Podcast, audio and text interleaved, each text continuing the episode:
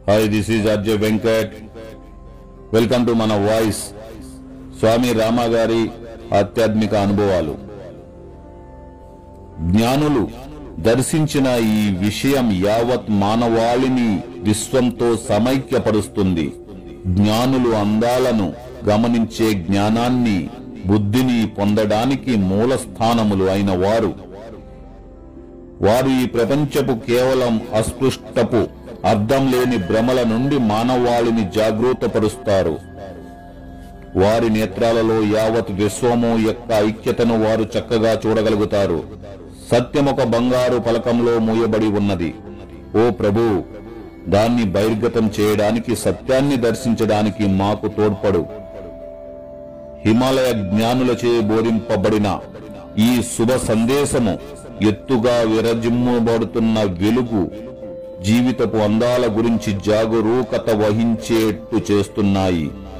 చిన్న వయసులోనే నేను కైలాస పర్వత పాదాల చెంత కూర్చొని మానస సరోవర సరస్సు మంచినీటిని తాగుతూ ఉండేవాడిని.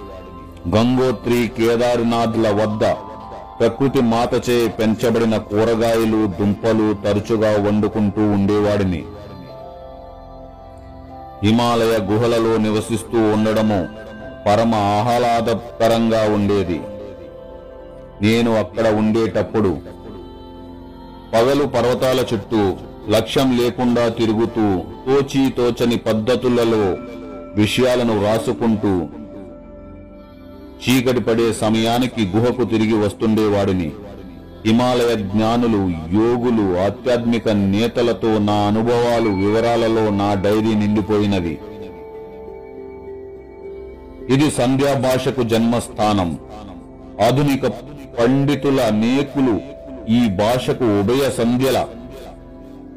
వెలుగు భాష అని పిలుస్తూ దీని అర్థాన్ని వ్యాఖ్యానించడానికి అనువర్ణించడానికి ప్రయత్నించారు. వాస్తవానికి ఆధునిక రచయితలకు దీని గురించి ఉన్న భావనకు పూర్తి భిన్నంగా ఈ భాష నాకు నేర్పబడింది. కొందరు అదృష్టవంతులైన యోగులు జ్ఞానులు నిపుణులు మాత్రమే మాట్లాడే పూర్తి యోగ భాష సంధ్య భాష.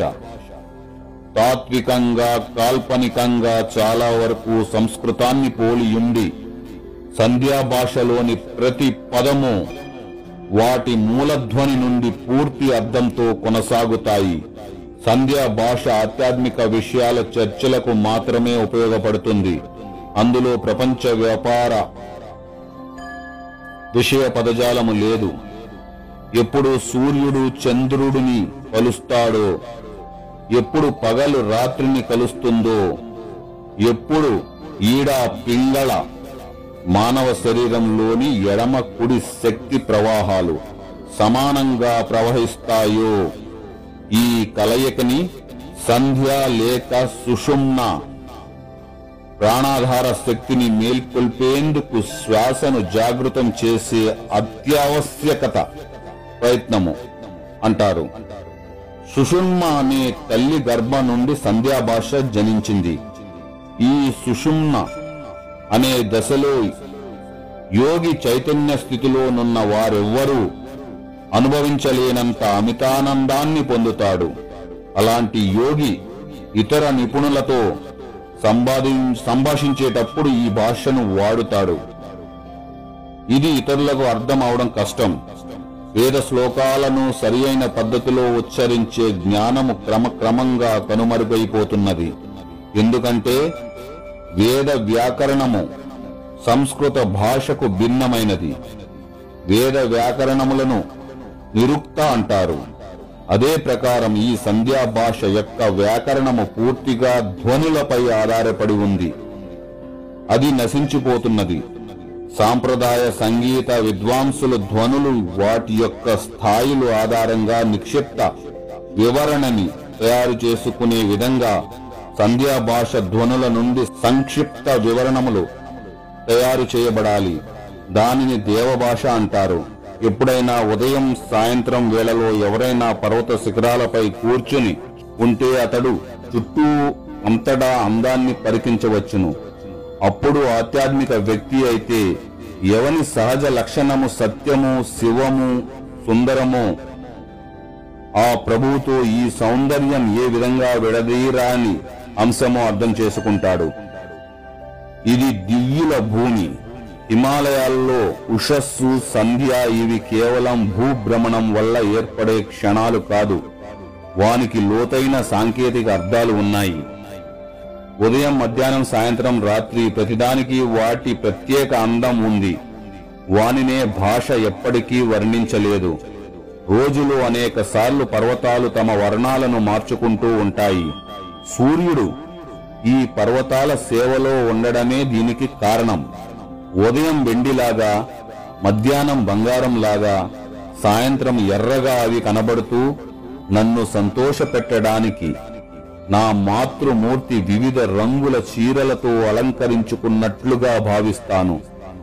పెదవుల భాష ద్వారా ఈ సౌందర్యాన్ని వర్ణించడానికి నా వద్ద పదజాలం ఉన్నదా? హృదయ భాష ద్వారా మాత్రమే నేను మాట్లాడగలుగుతాను. కాని నా పెదాలు నా పెదవుల నుండి దొర్లలేవు. ఈ అందమైన పర్వతాల గురించి నేను సూచన మాత్రంగానే చెప్పగలను. వాటి సౌందర్యం అద్భుతమైనది. వర్ణనకు అతీతమైనది. హిమాలయాలలో ఉదయం వాతావరణం ఎంత నెమ్మదిగా ప్రశాంతంగా ఉంటుందంటే అన్వేషకుణ్ణి తనకు తానే మౌనంలోనికి వెళ్ళేటట్లు చేస్తుంది. అందుచేతనే హిమాలయ వాసులు ధన్యులవుతారు. ప్రకృతి ధ్యాన ఆచరణను పటిష్టం చేస్తుంది. నేను గుహలో ఉంటున్నప్పుడు సంధ్య ఉదయించే సూర్యుని తన అరచేతిలో పట్టుకుని నా తల్లి నా ఎదురుగా నిలబడినట్టు ప్రతి ఉదయం నన్ను మేల్కొల్పుతుండేది. సూర్యకిరణాలు ముఖద్వారం గుండా నెమ్మదిగా చొచ్చుకుని వచ్చేవి. ఆ గుహలో అనేక మంది యోగులు గురువుల పాదాల చెంత ఉపనిషత్తుల జ్ఞానాన్ని అభ్యసిస్తూ ఉండేవారు. Thank you